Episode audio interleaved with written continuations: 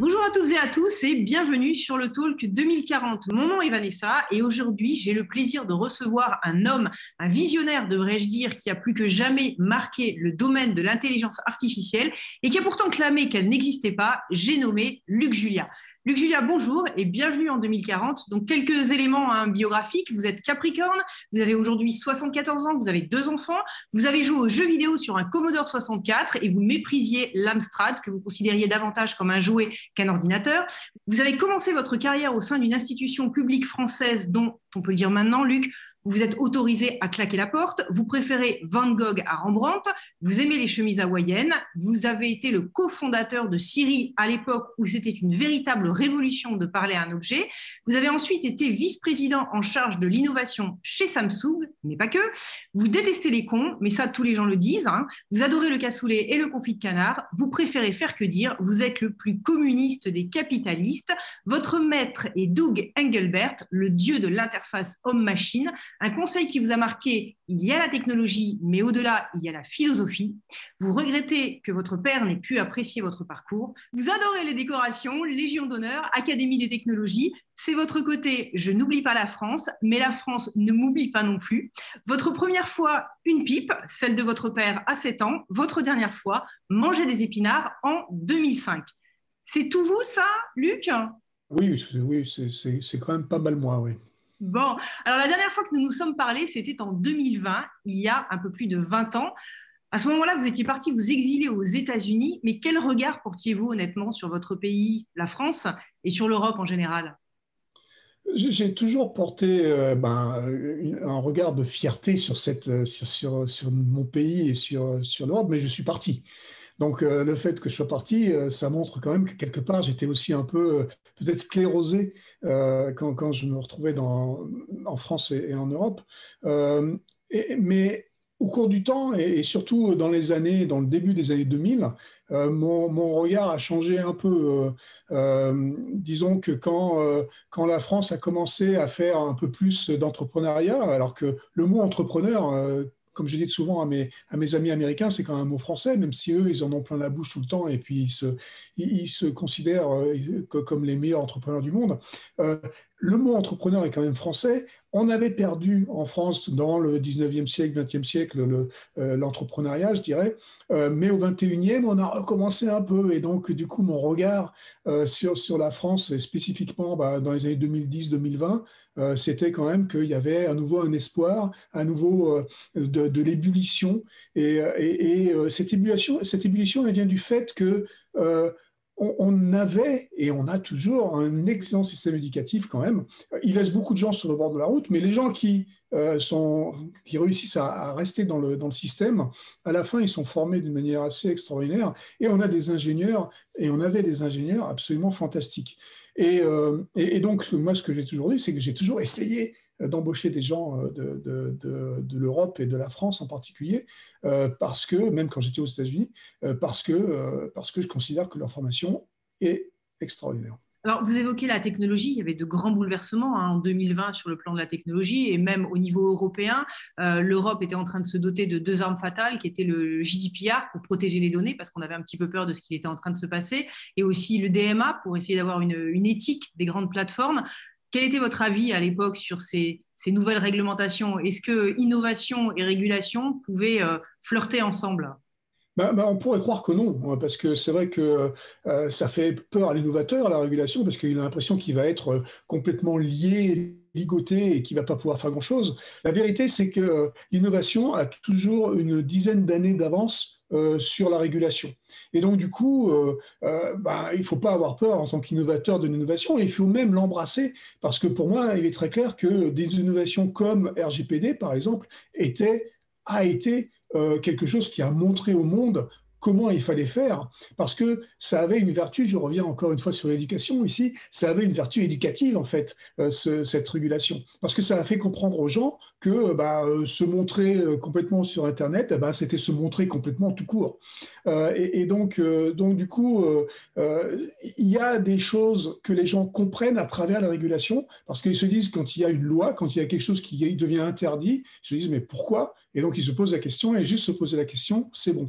Donc moi, je suis un fervent euh, défenseur de la régulation même si bah, on pourrait penser le contraire.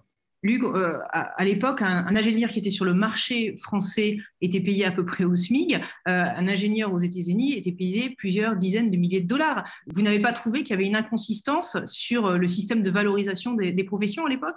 Alors, il y, a, complètement, il y avait complètement un système de, une erreur dans la valorisation parce qu'on ne se rendait pas compte, on ne valorisait pas assez ce niveau d'études et puis cette, performance, parce qu'en fait, c'est comme les sportifs hein, de haut niveau, euh, euh, les, ingénieurs, et ils, ont, euh, ils ont fait travailler leur cerveau pendant 5-10 ans en faisant des études. Et effectivement, il y avait, il y avait un problème de valorisation. Et, mais la, vérité, c'est qu'il faut comprendre aussi que le système économique n'était pas le même non plus. C'est-à-dire que les startups, les grosses compagnies, le fait qu'il y ait des, qu'on appelait les licornes à ce moment-là aussi, euh, je elles étaient plus aux États-Unis qu'en Europe. Pourquoi? Parce qu'on avait le système financier qui était derrière. Euh, c'est pas parce que les ingénieurs sont mauvais, c'est parce que euh, la façon dont on valorise, c'était pas la bonne. Alors, Luc, c'était quoi finalement vos combats en 2020 Vous avez été dans les plus prestigieuses entreprises internationales. vous pouviez quelque part orienter le cours de l'histoire avec la façon dont vous façonniez la technologie. Qu'est-ce qui vous motivait derrière tout ça? Alors, je ne sais pas si je pouvais orienter le cours de l'histoire. En tout cas, mon, seul but depuis que je suis tout petit, en fait, c'est d'amener la technologie à ce que j'appelle les vrais gens. Euh, les vrais gens, c'est les gens de tous les jours, c'est nous, hein, c'est moi. Euh, c'est des gens qui vont pouvoir utiliser ces technologies d'une manière complètement efficace et sans avoir à réfléchir, sans avoir justement à, avoir à faire trop d'efforts. Et donc, euh, bah, avoir ces technologies à portée de main qui vont faire en sorte que ça va juste améliorer notre quotidien d'une manière, alors ça peut être idiot dans le sens où euh, euh, bah, ça va permettre d'ouvrir automatiquement les fenêtres tous les matins sans avoir à, faire le tour de la maison. Ça, ça, peut être des choses comme euh, ça va nous permettre d'avoir d'avoir accès à de la nourriture de manière plus, plus facile. Donc voilà, alors quels que soient les gens, amener de la technologie pour pouvoir améliorer leur quotidien. Alors Luc, on se retrouve aujourd'hui hein, en 2040, on a ce plaisir. Vous vous sentez comment aujourd'hui? Aujourd'hui, je me sens super bien parce qu'il y, a beaucoup plus de technologies qu'il y a 20 ans. On a encore amélioré plein, plein de choses. Les gens utilisent plein de trucs sans même savoir que c'est de la technologie. Ça devient complètement naturel. Euh, tout autour d'eux est, complètement euh, automatisé, euh, facile à utiliser. Je me sens excessivement bien. Et je sais qu'il y a encore pour les 20, 40 prochaines années, encore beaucoup, beaucoup de choses à faire. C'est ça la beauté de la technologie. Quand on regarde dans les 300 dernières années, on a eu une progression euh, régulière, et même certainement dans les 3000 dernières années, on a eu une progression régulière de ces technologies. Mais c'est vrai que depuis 20 ans, euh, il y a une accélération de la disponibilité de ces technologies. On parlait des données personnelles tout à l'heure. Euh, je fais une transition avec les grandes plateformes digitales. Elles en sont où aujourd'hui en 2040, Luc? La bonne nouvelle, c'est qu'elles sont mortes. Hein. Euh, c'est-à-dire que on, s'est rendu compte, les gens se sont rendus compte que finalement la façon dont ils opéraient n'était pas forcément la meilleure pour eux. Hein. On s'est rendu compte que ces plateformes, elles étaient là seulement pour nous piquer nos données et pour nous orienter dans, dans, nos modèles de vie par des façons qui n'étaient pas forcément que nous, on voulait. Euh, on a repris notre indépendance, c'est-à-dire qu'elles ne pensent plus pour nous, euh, ces plateformes, on, pense tout seul. Euh, elles nous disent plus ce qu'il faut lire, elles nous disent plus ce qu'il faut regarder, elles ne nous enferment pas dans un carcan qui était celui dans lequel elles voulaient nous enfermer en nous disant bah, Tiens, toi, tu as fait ça, donc il faut certainement que tu lises ça, et puis nous garder dans ces, choses-là. Donc la bonne nouvelle, c'est qu'on s'est débarrassé de ces plateformes. On, a compris que finalement, bah, il n'y avait rien de gratuit dans la vie, c'est-à-dire que si on voulait avoir des services, ben, des fois, il fallait un peu payer pour ces services, d'accord? Donc, euh, donc euh, on a compris que la gratuité, la gratuité, c'était en fait qu'on donnait quelque chose à ces plateformes et que ce n'était pas forcément la bonne chose à donner. Euh, et, donc, bah, je suis très content qu'on ait enfin réussi à se débarrasser et qu'on soit devenu plus maître de la technologie plutôt que esclave de la technologie. On, avait très peur que ces plateformes, justement, orientent la politique quelque part. Euh, si vous nous dites qu'elles ont disparu, c'est parfait. Néanmoins, reste la question de la souveraineté digitale. On en est où aujourd'hui? Voilà, il y, a, eu des lois, il y a eu des choses, il y a eu des discussions, beaucoup de discussions, et puis finalement, il y a eu des, décisions prises.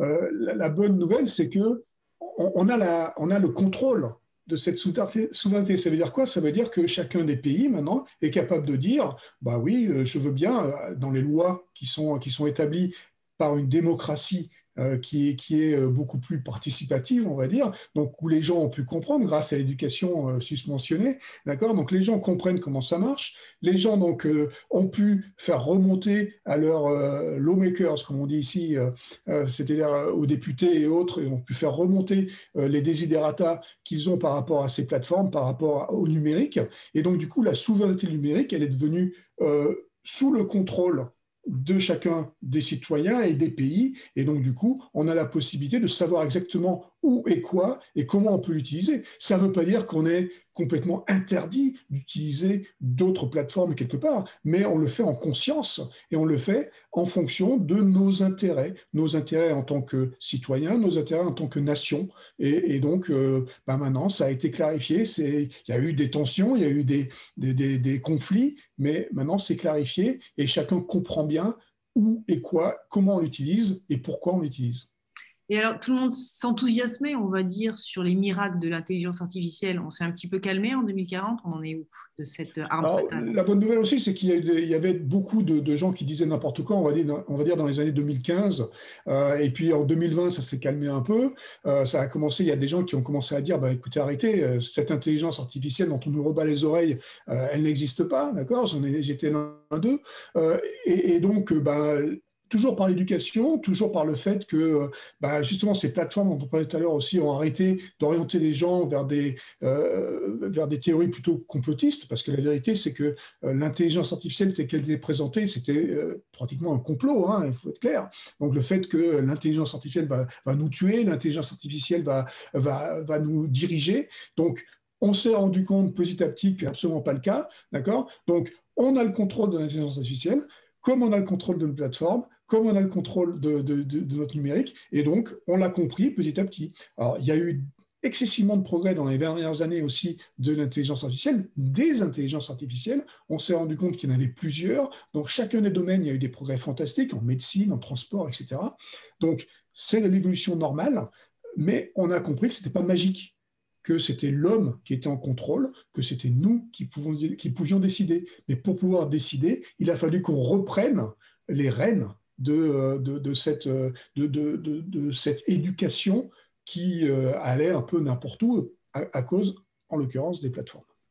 C'est vrai, je me souviens, il y avait un petit peu ces scénarios hollywoodiens, on avait peur que les robots prennent le contrôle du monde, c'était complètement absurde quand on y pense aujourd'hui.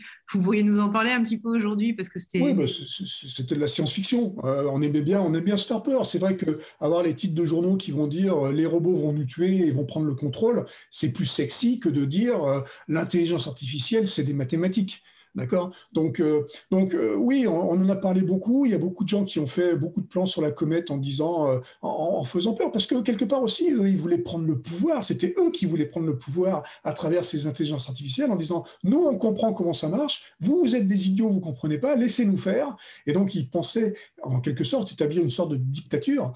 Et ils comptaient établir une dictature de la technologie, en quelque sorte, en ayant eux le contrôle et en contrôlant avec ces outils euh, les, masses. Mais les masses se sont révoltées, les masses ont compris, les masses se sont éduquées, et donc du coup, c'est pas arrivé. Mais, euh, mais c'est sûr qu'à l'époque, on pouvait très bien basculer à n'importe quel moment euh, dans, dans, dans, le mauvais, ce que moi je considère le mauvais. Et finalement, alors de l'Europe, des États-Unis et de l'Asie, qui, qui a gagné en 2040 ben, la bonne nouvelle, c'est que personne n'a gagné, hein, parce que la vérité, c'est que ces technologies, ben, elles, sont, elles sont partout. D'accord? Euh, L'Europe, la France, euh, comme je disais tout à l'heure, on a les, bases, c'est-à-dire qu'on a les bases, c'est-à-dire qu'on a l'éducation, c'est-à-dire qu'on a les mathématiques, d'accord? Et ça, c'est pas nouveau, hein, ça fait 300 ans qu'on a les mathématiques, hein, depuis le siècle des Lumières. Donc, nous, on a les mathématiques. les États-Unis ont le business, D'accord? Donc, ils ont le business, ils, ont, ils sont capables de faire évoluer ces, plateformes en quelque chose comme euh, des, des, licornes dont on parlait tout à l'heure. Hein. Donc, euh, au XXe siècle, c'était euh, euh, c'était Google qui est arrivé. Plus tard, il y a eu d'autres plateformes, d'autres grosses compagnies qui sont arrivées des États-Unis. La Chine eh ben, et l'Asie en, général aussi, ils ont le nombre. Hein, c'est-à-dire qu'ils ont beaucoup, beaucoup, beaucoup de gens, d'accord? Ils ont donc un marché, un marché énorme, ils ont des marchés intérieurs, ils ont des, des, des, systèmes politiques différents, on va dire, et ça n'a pas changé hein, dans les dernières années, malheureusement.